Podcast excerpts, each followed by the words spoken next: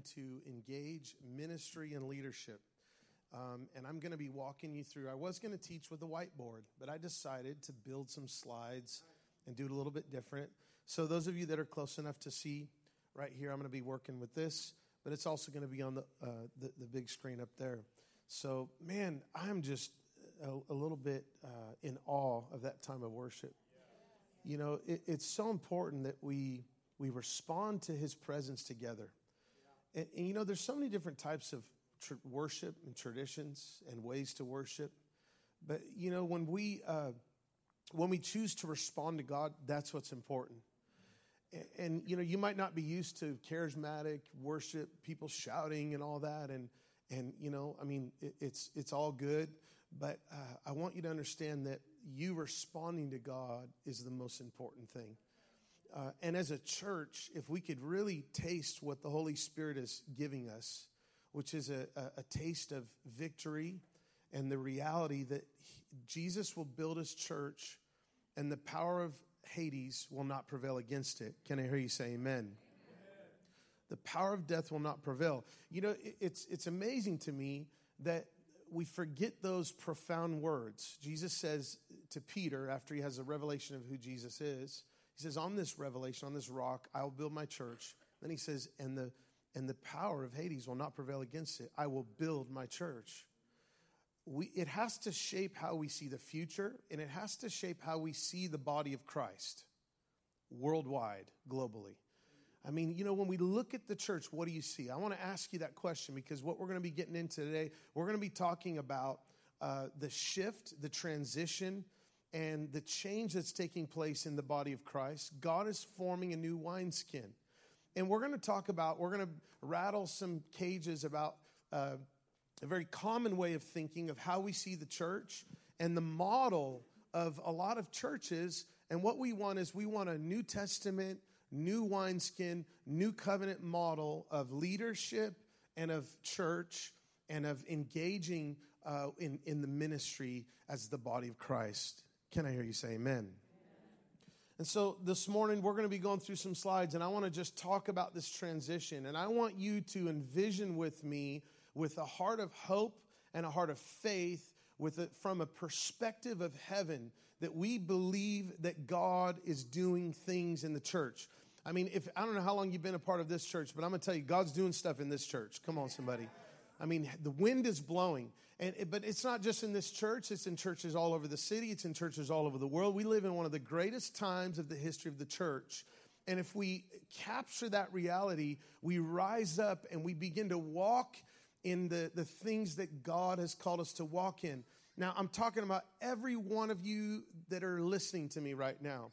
I'm not just talking about those that, well, I'm going to go to Bible college and, or I'm going to go to STSL and I'm going to go to, I'm going to be in full time ministry. We are all ministers and witnesses of the gospel. And one of the things is, is that we, we have to realize that we are the body of Christ together. And so this is a shift that's taking place. So let's just start uh, from the first slide here. I want, I want you to look at this. Um, isn't that great? I have no more slides. Literally, all the slides are gone. What happened? Oh, here we go. Here we go. I got it. Okay, so that's what we're learning today nothing. Are you ready? Someone's like, good, playoffs are on. Praise God. I heard your thoughts. The Lord let me hear them. Okay, here we go. Let's check it out. We're going to talk about this is the the typical model of church that we see. We have a church, and the model is usually based on a building, people, and a guy scratching his head thinking, Who am I? What am I created for?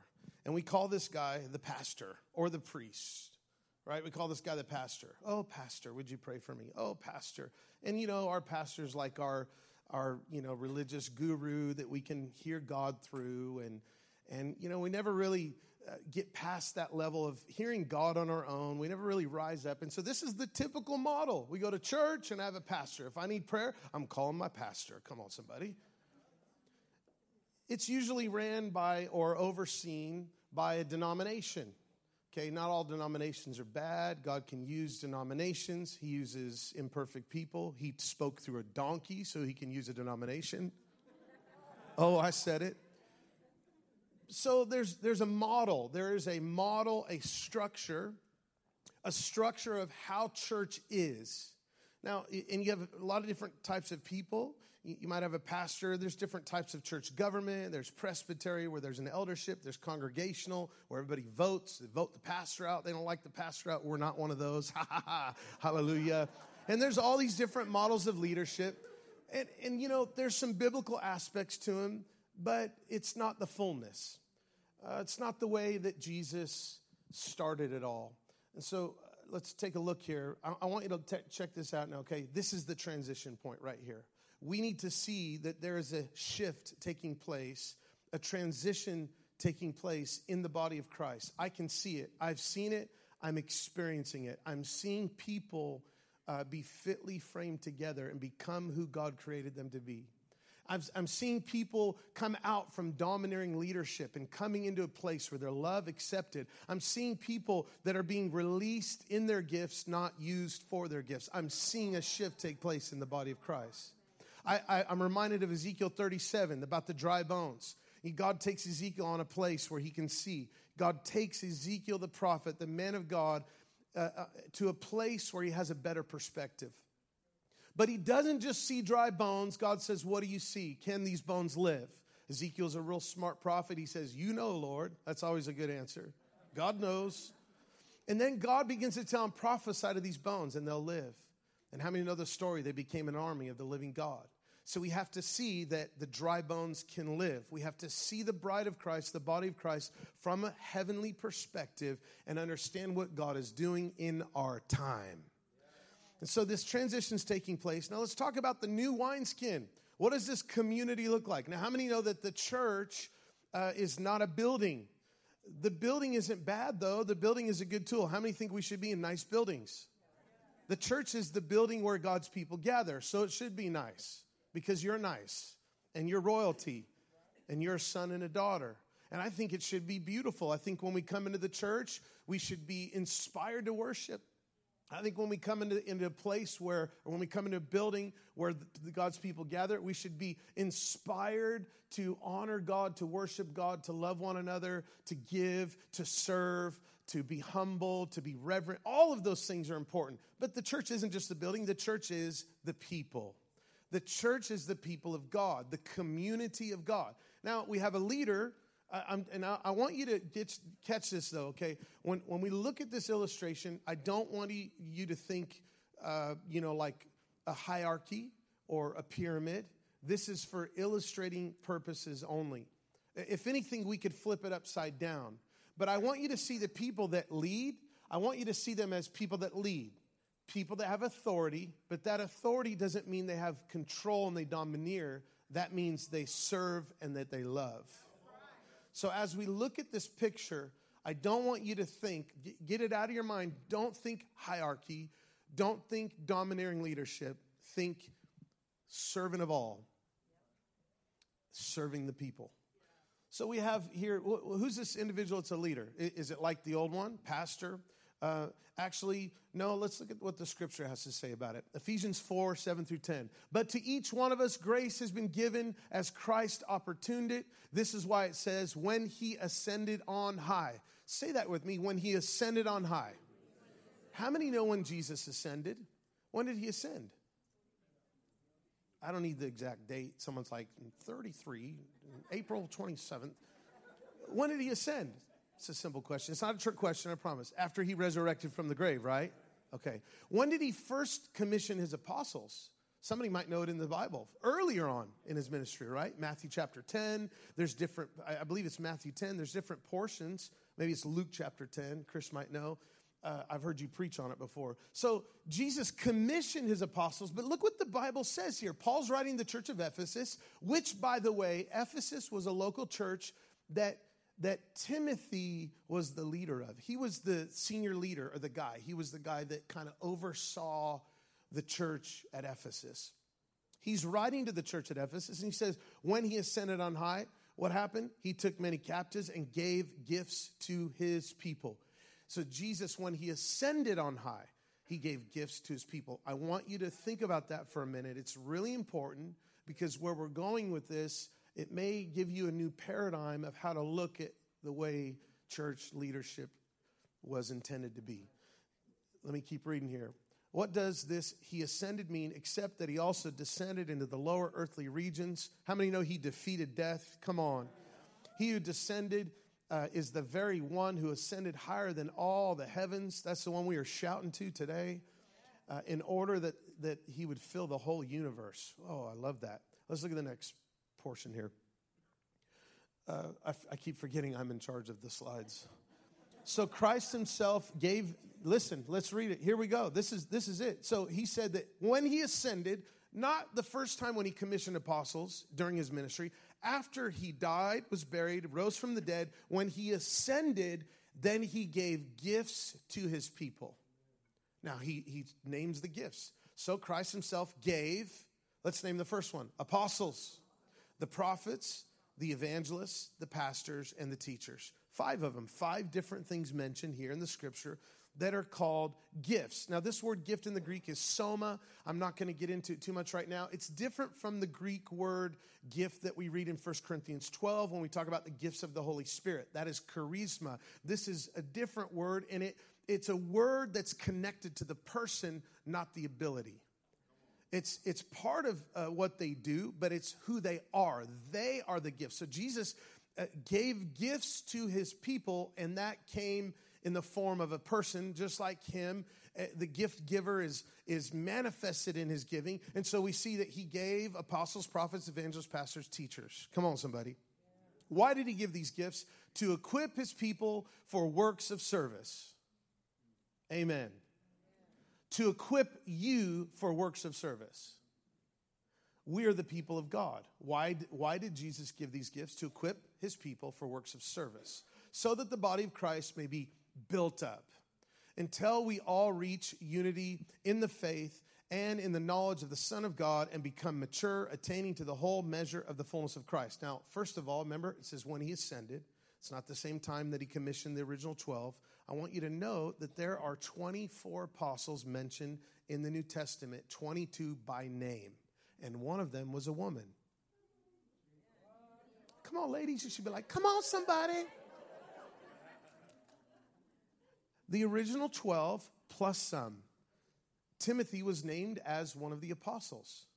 Nowhere in the New Testament do we see a pastor leading a church. Not one place. Now, they are pastoral, they oversee, they have a shepherd's heart. But the title of pastor and the function given to somebody that's a pastor is not meant to oversee a church, a local assembly.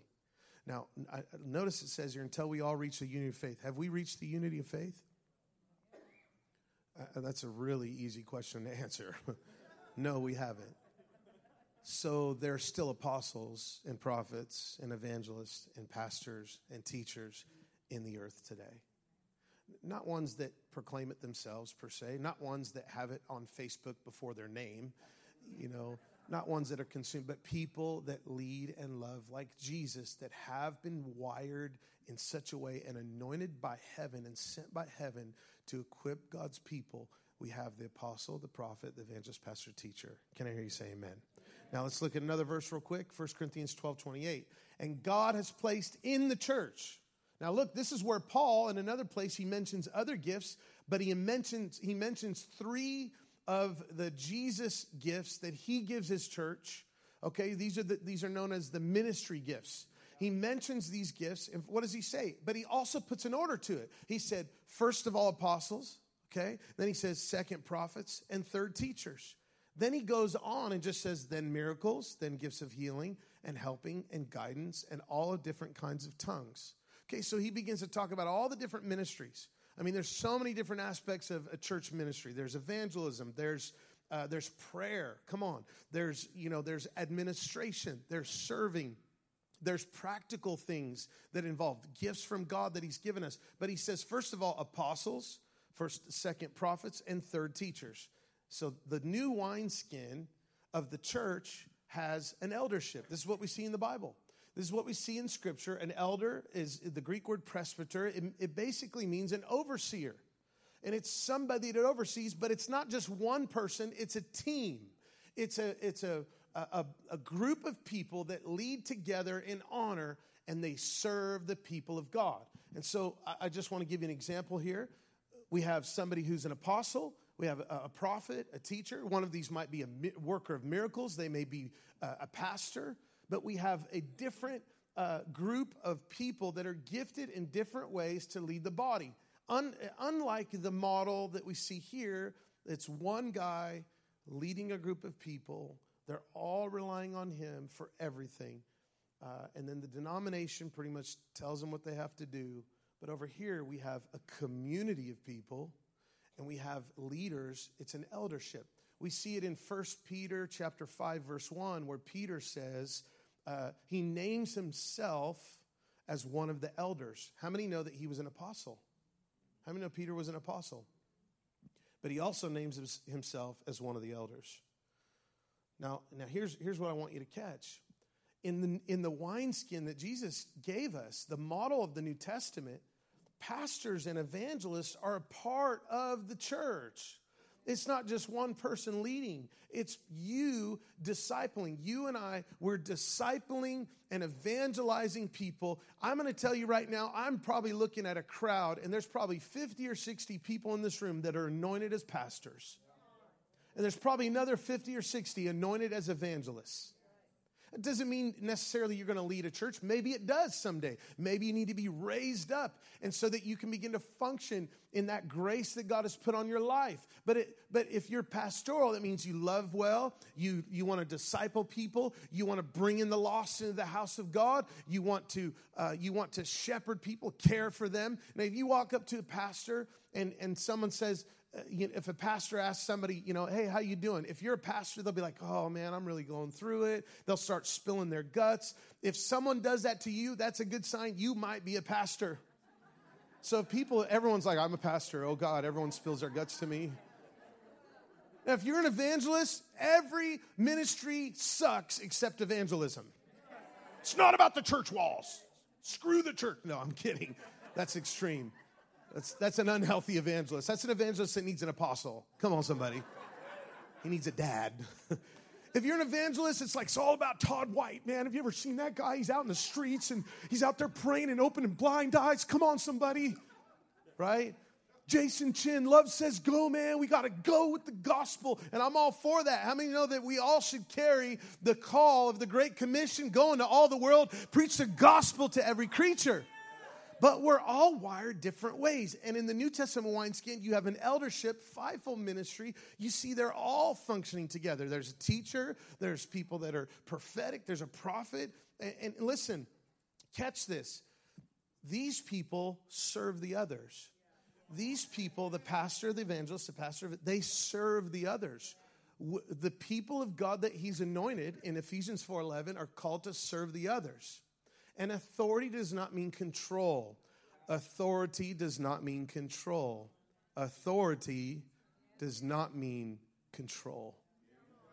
Authority in the kingdom of God means I'm a foot washer, I'm humble, and I love people. It doesn't mean that you won't speak truth. It doesn't mean you won't correct. It doesn't mean you won't protect because love does all those things but it means that it's a different breed of leader. It's the Jesus kind of leader. Let's keep going here. I want to see the new wineskin. Now, in the new wineskin, in the new model, in the church model, it's a community of people that reproduce themselves. Now, I title these people leader because I want you to see there should be other people rising up into a place of leadership. Let's just call them a leader of community, a community leader. They lead community. It might be two people that meet at a Starbucks uh, on, a, on a Saturday and talk about Jesus. And more people come, but there's somebody that's rising up as a leader. They're an influencer, and their heart motives are pure, but they're rising up, and they're all in relationship together. These people honor and they love one another and, and they understand what God has called them to do. But this is the wineskin where people are released in their destiny, and it's not one guy doing all the preaching. Come on, somebody But his wife gets up there sometimes. Sister Tony gets up there sometimes. Come on, somebody.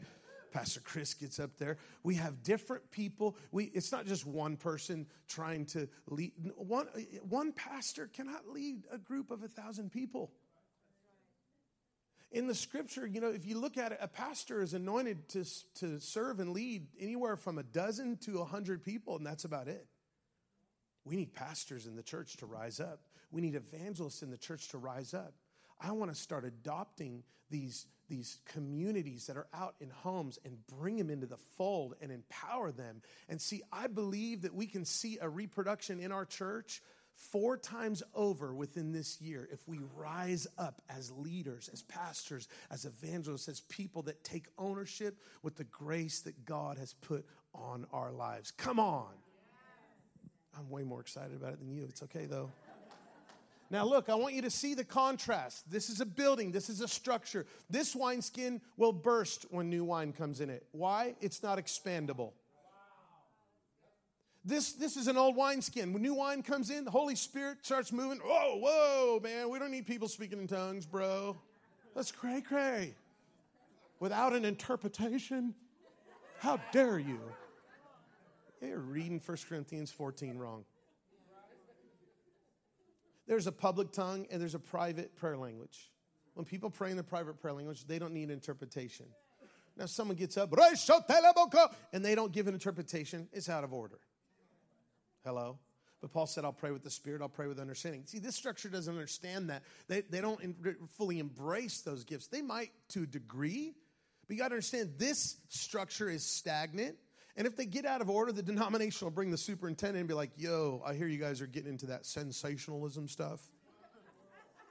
You know what's so funny about sensationalism? Let me just drop a little bomb in your lap real quick. Okay, check this out. Those that are afraid of sensationalism say, well, we don't want to yield to negative emotions or let them control us. Yet they themselves have yielded to the worst of all negative emotions fear. Emotions are from God, they're not meant to control. When, if, if your emotions in church, you're experiencing God, if you're drawing attention to yourself, that's not the Holy Spirit, that's the unholy Spirit. If you distract someone from their worship with God, that's not Jesus. The Holy Spirit always points to Jesus. All right, I, man, I could just preach right there, but that's that's for another sermon series. This this wineskin is not only expandable, but it's a movement. It's a community that walks in authority and even the governmental powers come and yield and say, How are you changing the communities? We want your help. It's a movement that releases the kingdom of God, the reign of God in every realm of society. You see, this person that's a pastor, he might also be called to politics. Uh, th- there might even be somebody on the eldership that's a politician, maybe even the senior leader. There's some uh, apostles that are like mayors in their cities. And how many know that God wants to raise up an army of people that are not limited to the four walls of a building inside a denomination or anything like that? And God bless denominations that are embracing the wind of the Spirit. But I want the new wineskin. I want to see a movement. I don't want a monument. I want a movement. I want a community. The church isn't a building, the church is people. And if we are geared towards people, we will see them rise up as pastors, as apostles, as prophets, as teachers, as leaders in the body of Christ. Oh, let me keep going here. And the new wineskin, there's reproduction. In the new wineskin, you know, if, if there's not reproduction, it's a sign of dysfunction. Even in our bodies, and our bodies aren't perfect and, and don't over spiritualize what I'm saying. Sometimes people, maybe they can't have children or whatever, it doesn't mean you're cursed. That's a lie. And sometimes our bodies just don't work right. And it's not God sovereignly controlling us and like God took my bait. It's never, don't ever think that if you've ever been through that. That's a lie. Not everything that happens is God's will. But when there is no reproduction, if we're not reproducing ourselves, listen, I'm looking at people. Some of you guys have been in church over 20 years. You have not discipled maybe one or two people. Can I keep it real? Hashtag keep it real.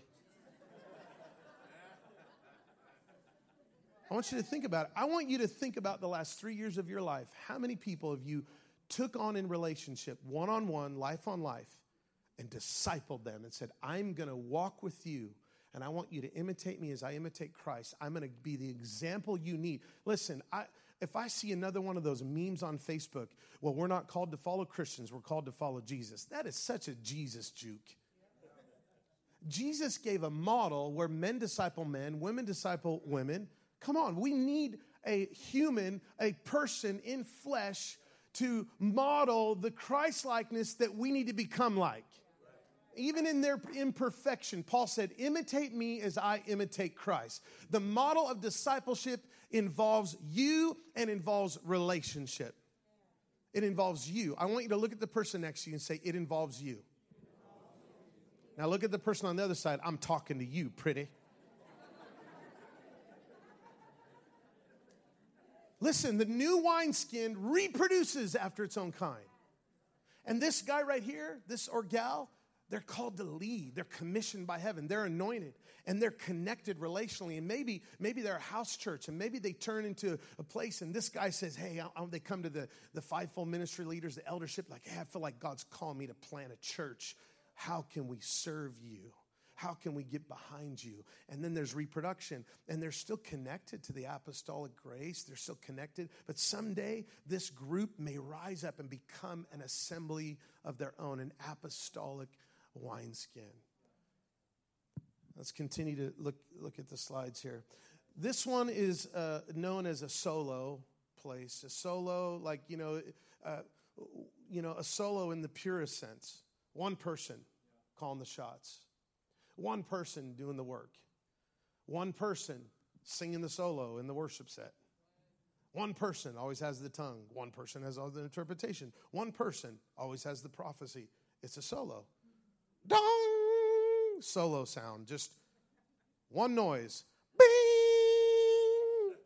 I don't know why I did that, but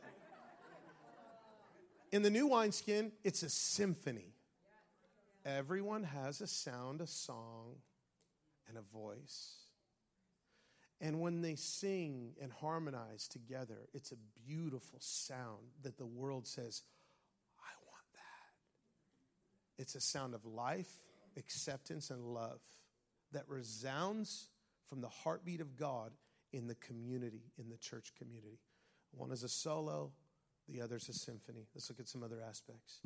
In the solo group, some people are important the people that has the person that has the mic, the person that's on the platform, they're important. But everyone else, ah, they're kind of important. As long as they tithe, they're important.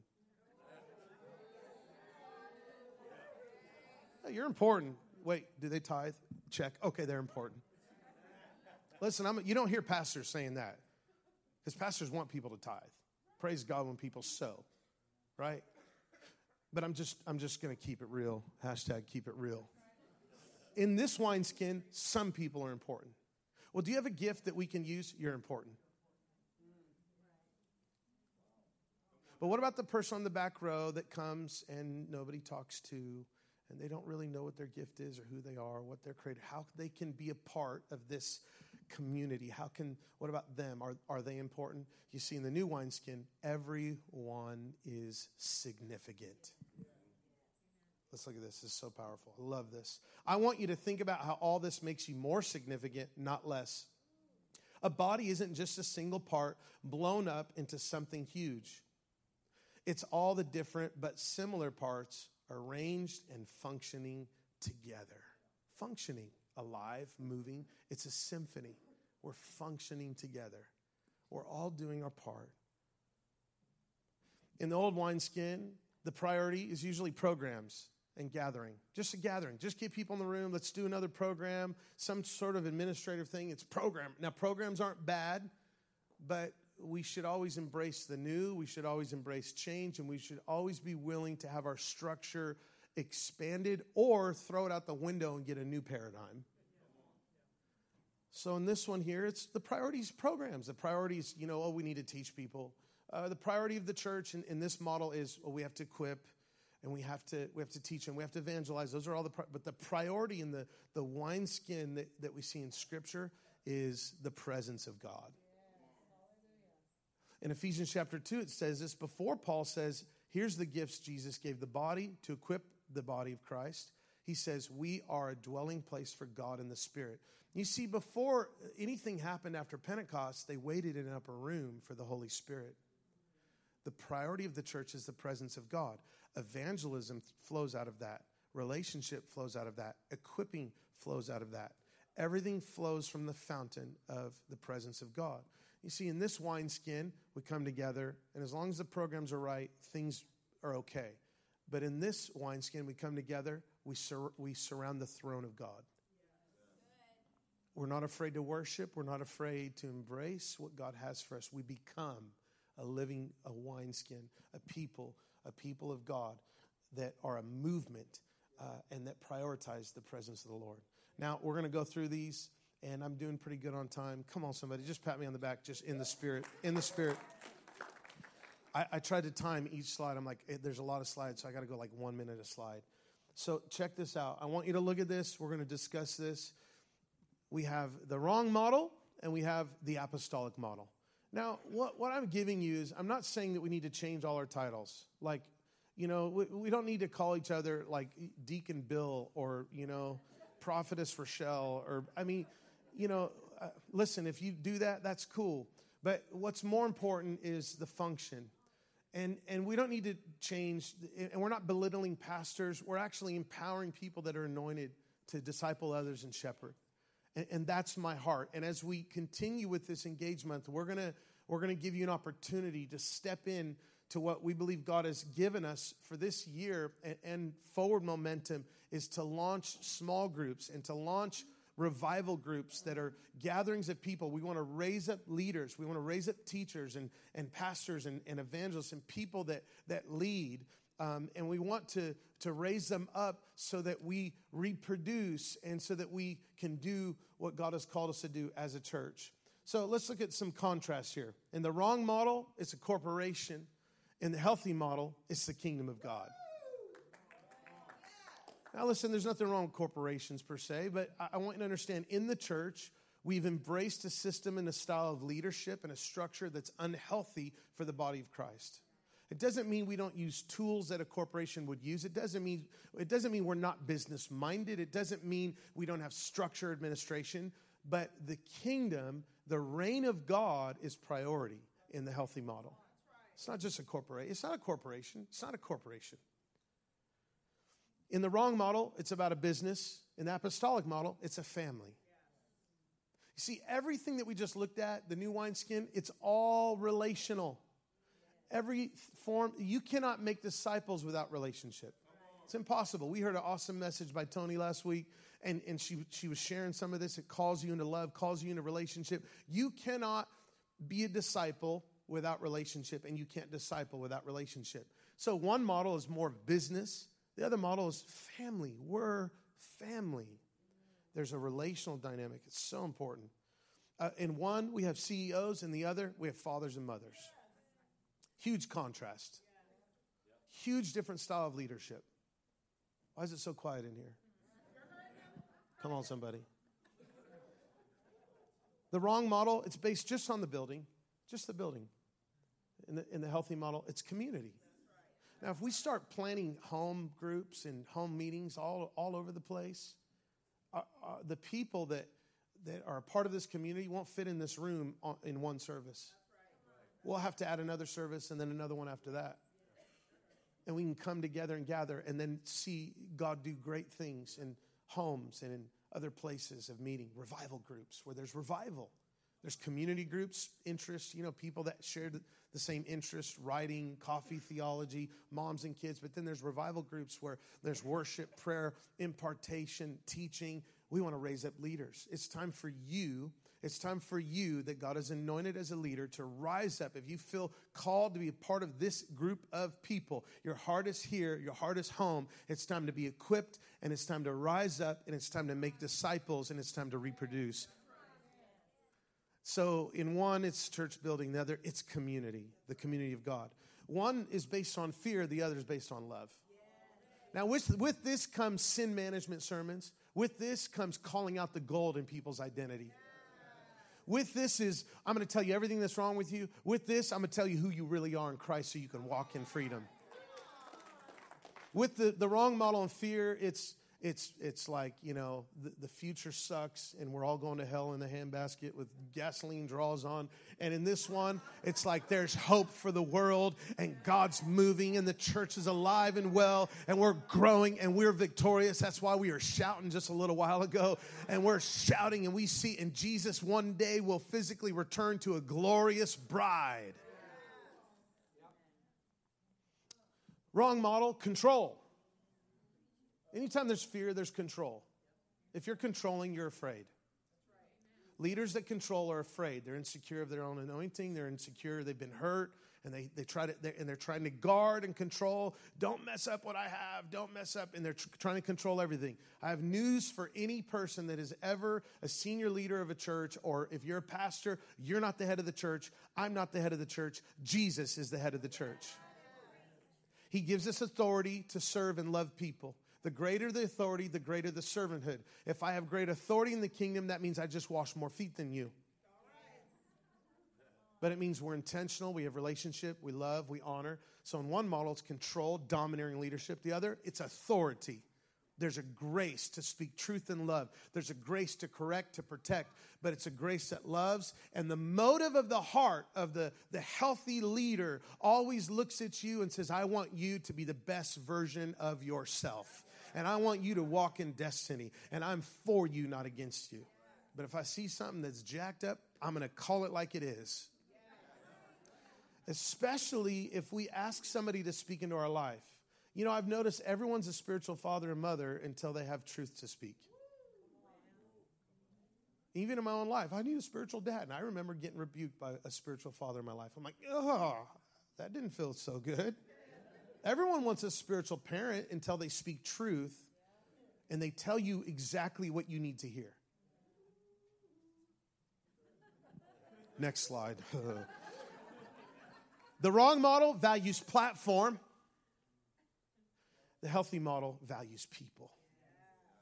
The person in the back row is even more significant than the guy on stage or the girl on stage. If we capture the heart of God, we capture the heart of God, everyone is significant. When I first started desiring to be in ministry, I was thinking about the platform. Most people do. Most people that want to be in ministry. I feel called to ministry. No, you feel called to a platform. In the very be- am I being too harsh, baby? Okay, just honest. Hashtag keep it real. Honey, just on a scale one to 10, if I'm too harsh, just like throw up a 10 and I'll just back down a little. I'm going to just be real with you. When I first desired to be in ministry, I wanted a platform because I never felt significant. Because I thought my significance was based upon me somehow being seen by other people or recognized or anointed or gifted. I'm special, right? Tell me I'm special. So I, want to be on a platform. But see, when we know our significance as sons, we don't, uh, we, we don't get our identity wrapped up in our gift or in a platform. You see, in the wrong model, it's about a platform. In the healthy model, it's about people, loving, serving people. One time a girl came up to me, she says, I want to be a pastor. What do I need to do? I said, love people, Find a girl that you, you want to mentor that, that's willing, go to Starbucks and pastor her, love her. But uh, no, but I want a certificate. And I'm, I'm like, you're talking to the wrong person. that's what I thought. I said something nicer than that, but it's about people. It's about serving people. It's not about a title. I remember when I first we, we launched the church. It's almost been eight years. Man, God has done glorious things. And, and, you know, I remember when I first started and people call me pastor. I'm like, I'm sorry, did you say anything? Did you say my name? What? I wanted to hear it again. Like, call me Pat. It felt good. I'm a pastor. Glory to God. And I remember recognizing the authority that was on my life. Like, man, it, it's just things are just, and I, I was more confident in who I was. And but then it began to fade, and God's like, it ain't about your title, son. It's about your function. Leads me to the next one here. One is based on flattery, the other is based on honor. Flattery is deceptive.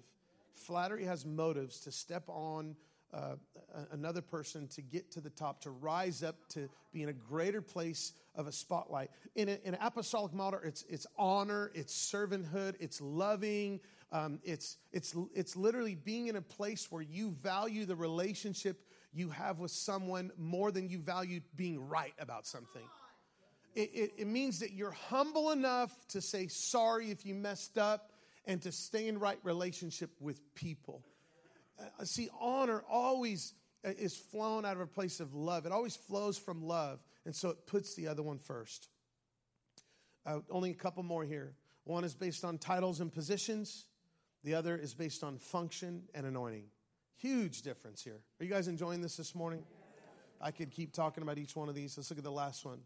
Uh, I do want to take a little time on this one. One is self centered, the other is self giving. If you only come to church to be served, then you're in the wrong church.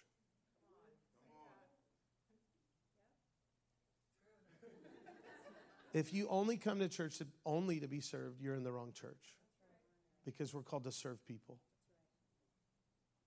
We're called to love, we're called to serve. This is the example Jesus, the leader of all leaders, the king of all kings, God incarnate gives us in John 13 where he humbles himself to the lowest place of a servant, servant and he washes his disciples' feet. There is something that is so, and I don't want to be too negative, but I got to keep it real again. The old wineskin, there's like this narcissistic black hole that is so destructive. It's, it breeds, hear me, offense, the spirit of dishonor. It breeds all of those things. And, and we're always looking for what can you do for me? And it's such an unhealthy posture of, of our hearts. It really is. Now, it doesn't mean that when you come to a, a gathering that you're not going to be served. On the contrary, you should be loved, served, encouraged, and, and, and accepted and empowered. But if it's the only thing you think about, then you need to move over into a healthy model of what Christ has given us is to be other centered. Other centered means serve one another. We could search through the New Testament. You know, I bet if we just got a glimpse of the early church communities, how serving and honoring they were, it would transform the way we live our lives it would transform. I'll give you an example. In, in an unhealthy model, you have someone that's a leader, serve me. You know, I got 12 armor bearers and praise God. And when I walk in the room, I want you to blow 10 shofars because I have arrived. You know, it's like backwards. How many know what I'm saying? If you're a person of authority in an unhealthy model, it's like everyone's, and there's nothing wrong with honoring the man of God, the woman of God.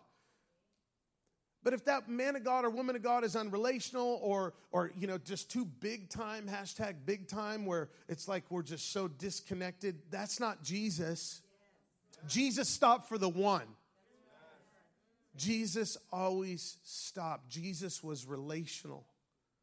We should always be relational. And we should never look at what our like ministering and, and think, what can you do for me? No, it's just the opposite. How can I serve you? How can I give? How can I lift you up? How can and I'm just going to tell you right now, there's it's really unhealthy. Get your paradigm changed from from a model of self-consuming to self-giving because if you only come to a church for what the church or the people can do for you, then you are self-centered and narcissistic and you need deliverance. Oh, it's so quiet in here. Oh, Rochelle just flashed 10. She just flashed 10. That means I, I went too far. No, she didn't. She's on her phone. You're taking notes, right, baby? All right, I just called her out. Oops. Uh oh, in the doghouse tonight. Uh, glad we have a comfortable couch. Just kidding. That don't happen. I want you to look at this. I want you to take it in. I know I took a little time today to teach, but I want you to take this in and I want you to see what God's doing in the body. But I want you to recognize how many would say, you know, I, I really, I really believe that we're the healthy wineskin. I, I mean, and I'm not just saying this like this, I believe this is us, church. I believe this is us. One of my spiritual fathers told me this week, he says, You are a 100% apostolic model. And I love Larry so much. He says, he says, I want to come and affirm you uh, in your church. Like he wants all of you to know that. and this is a guy who's pastored like three mega churches. I mean, the most serving, loving heart of a father. And, and he, he recognizes it. And I believe that, that we are seeing a dynamic shift. And, and I want you to understand something too. Let me say this, okay? In this healthy model, broken people are accepted in this why? Because they're going to get help they're going to get restored they're going to get loved they're going to find out who they really are.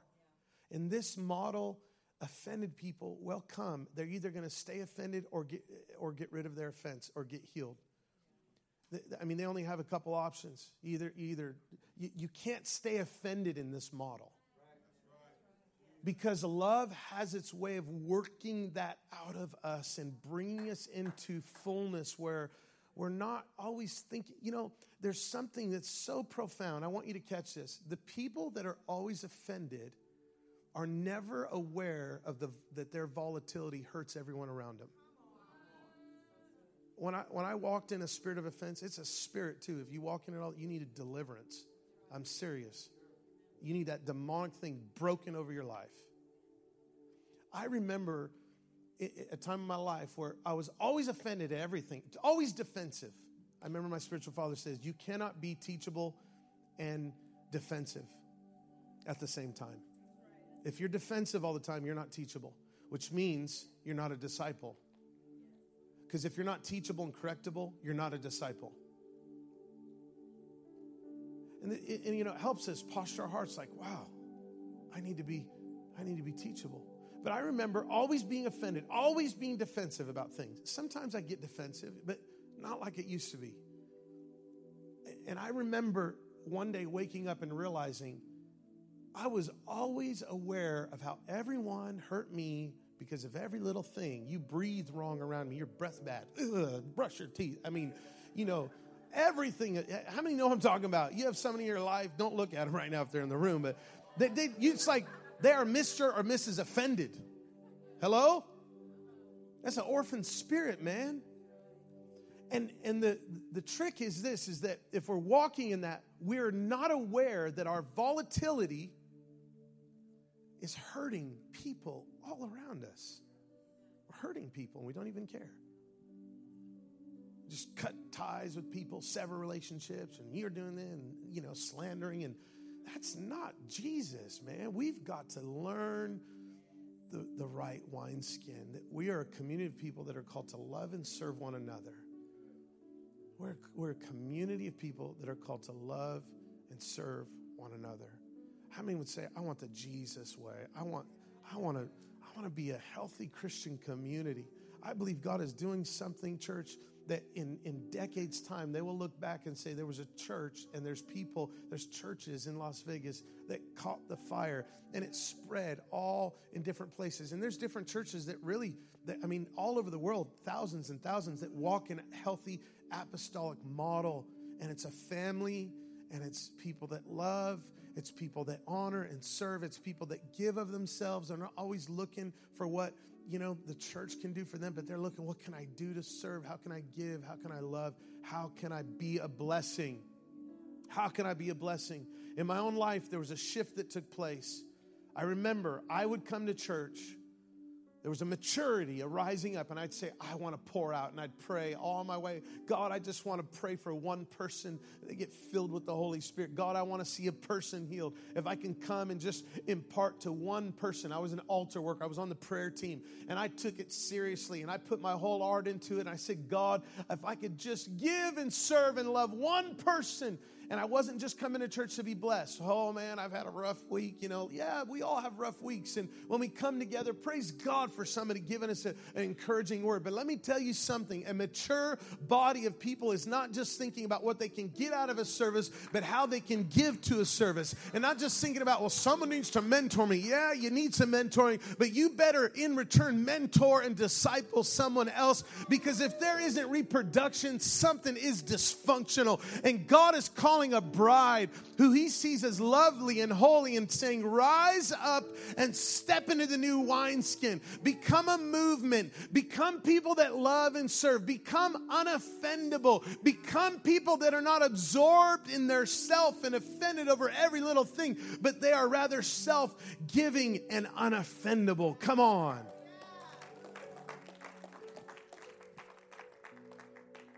Church, we are called. The last slide, I didn't put it up. Let's just read this real quick. Tony had this up last week. This here it is in the New Living Translation. What an awesome job you did last week, Tony. So proud of you. So powerful. Look at this. Ephesians 4:16. I believe she quoted this last week. He, Christ, makes the whole body fit together perfectly.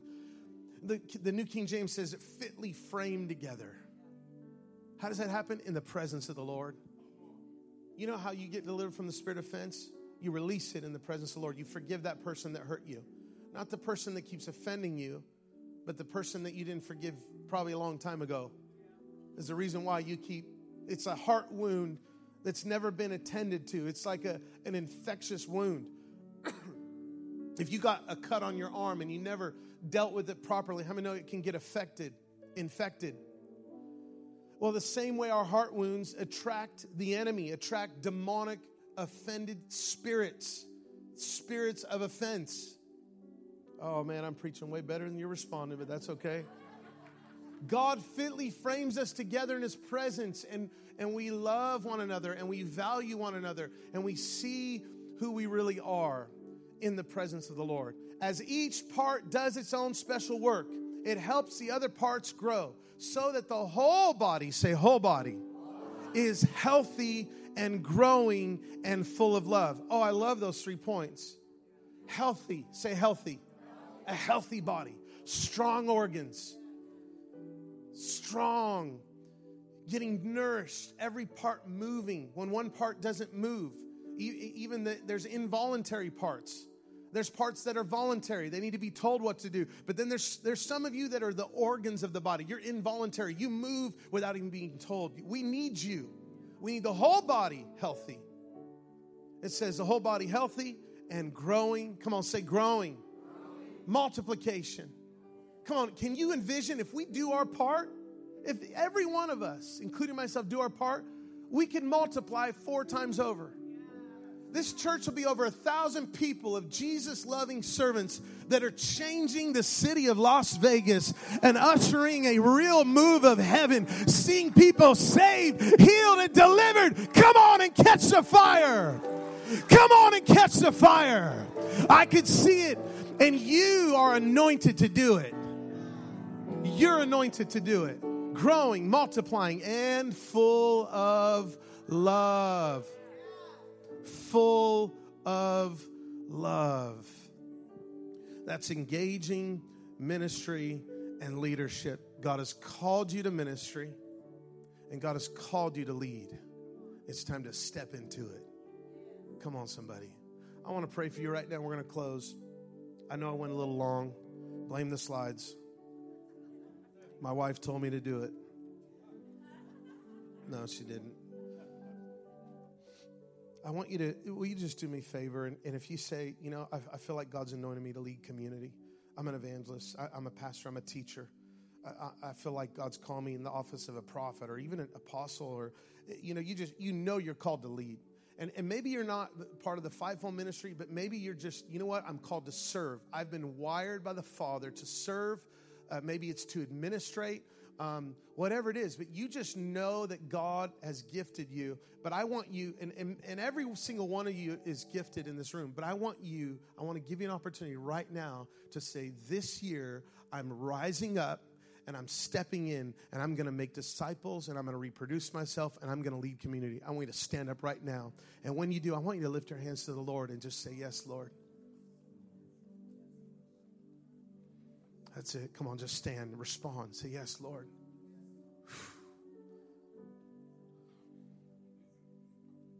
If we actually called you to the front, we wouldn't have room up here for everybody because nearly the whole building stood up. Hundreds of people just standing up saying, Yep, I'm ready to rise up, God. You know how honored we are to have you part of this tribe. You have no idea, you have no idea how honored we are to have you lead and serve. Alan Floor, do you know how honored we are? We are so honored. You are you have no idea how significant you are.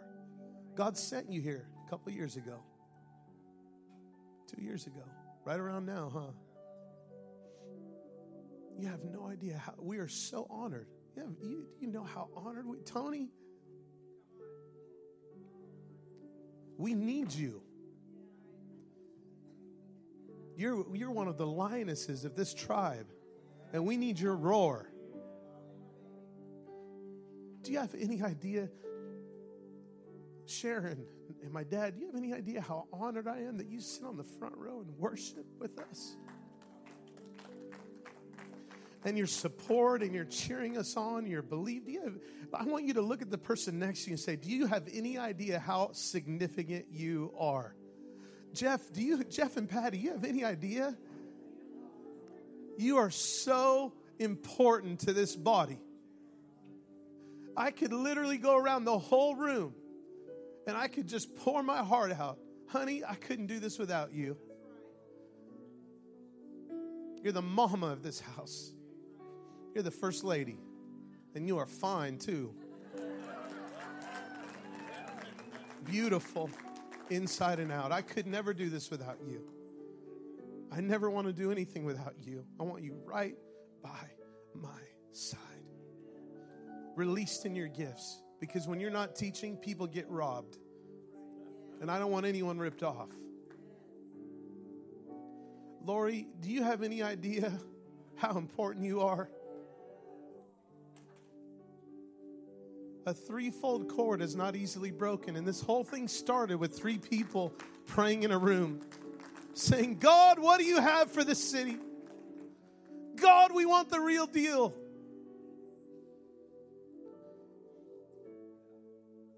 Amazing. Chris, you and your wife, bro, thank you for saying yes and coming in faith before we even had money to pay you. You're like, can you just pay me something in faith? I'm coming. I want to be a part. Yes. Thank you for coming in faith and being a part because you are doing. I've never seen a worship pastor and his wife shepherd like you guys are. It's real community and, it, and, and there's real love and the relationship. I've never seen a senior leader and a worship pastor with such a healthy relationship. You all need to pray that it, it remains that way. You know, every move of God, every church that begins to explode, the enemy always tries to divide anointed worship leaders and senior leadership. One benefit is I love to worship. And so I recognize there's a kindred spirit, but I'm so honored. Thank you and your wife. We love you with all of our hearts. And you are doing an amazing job, bro. Some of you have been with us from the very beginning. If you if you've been with us from the very beginning, I want you to raise your hand. Raise your hand up from the very beginning. I know Dan and Steph, oh man, Ed and Glenda, my, my family. I, man, I just, I was thinking about all the people that have been with us from the beginning when we started a little coffee shop. You guys remember the little coffee shop? But the glory of the Lord was just present there, wasn't it? God is moving. Chris and Clara, I pray that, that you are so refreshed in this season of your life. You are such a blessing I don't think we could have gotten where we are right now if it wasn't for you uh, just overseeing Sozo Ministries. I mean, over 500 people sozoed, huh? It's amazing. It's amazing. Do you know how many people's lives you changed by saying yes to God? It's amazing. Heaven is cheering you on. They're like, look at Chris and Clara. That's my peeps right there. Heaven cheers you on.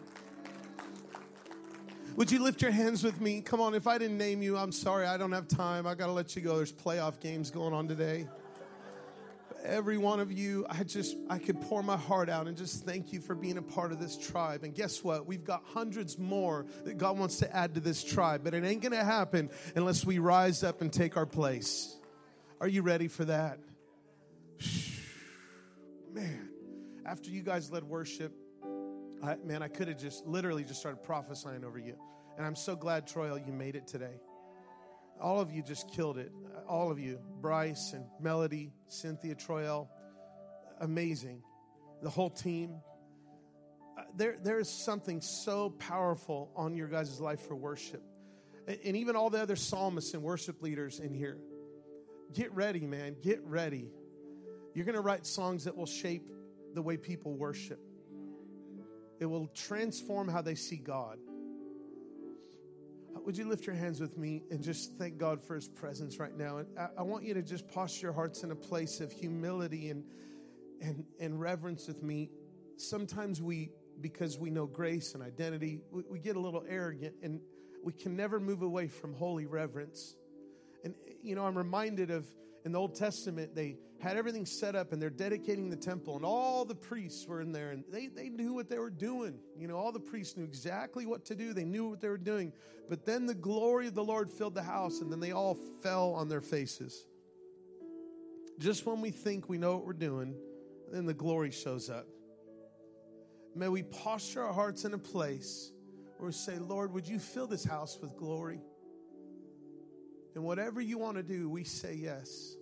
But we recognize that you're doing something holy and it requires us to rise up. And we, we declare that you will build your church and the power of Hades will not prevail against it. I want you, if you would, just, just say yes to him in your own words. Pray in the spirit, pray with understanding. Just say, Yes, Lord. And if you stood up when I asked you, I want to I want to close, and my wife's going to dismiss in just a minute. But I want to pray for some of you. I want to lay hands on some of you. I just want to release. I want to just pray that you, you encounter God's heart deeply. I, want to pray for those that have been hurt by dominating leadership and, and, and you're just, your, your, uh, your heart is just resounding and saying, Yes, I believe this. I believe that God is doing something new in the body of Christ. And you're coming and you want wholeness. I, I'm going to open up the altars in just a minute and then we're going to dismiss. But I want you one more time, lift your hands, just say, Yes, Lord. We say, Yes, Lord. Now, I want our prayer team. Would you just lift up a prayer right now, just for a moment? Come on, pray in the Spirit. If you have your prayer language, just lift up your prayer language right now. Thank you, God. Thank you, God. Hallelujah. We say yes. We say yes. So, in just a moment, I'm going to have my wife dismiss you. And then I want them, I want you to change the lighting so it's not all bright up here. I want people to come and just sit at the feet of Jesus and and we want to love, serve, and bless you. Maybe you're in this place and you need freedom from the spirit of offense. You, we're going to pray and minister to you. And then in a moment, I want our prayer team also to come. Honey, would you come and just dismiss? Love you all. God bless you.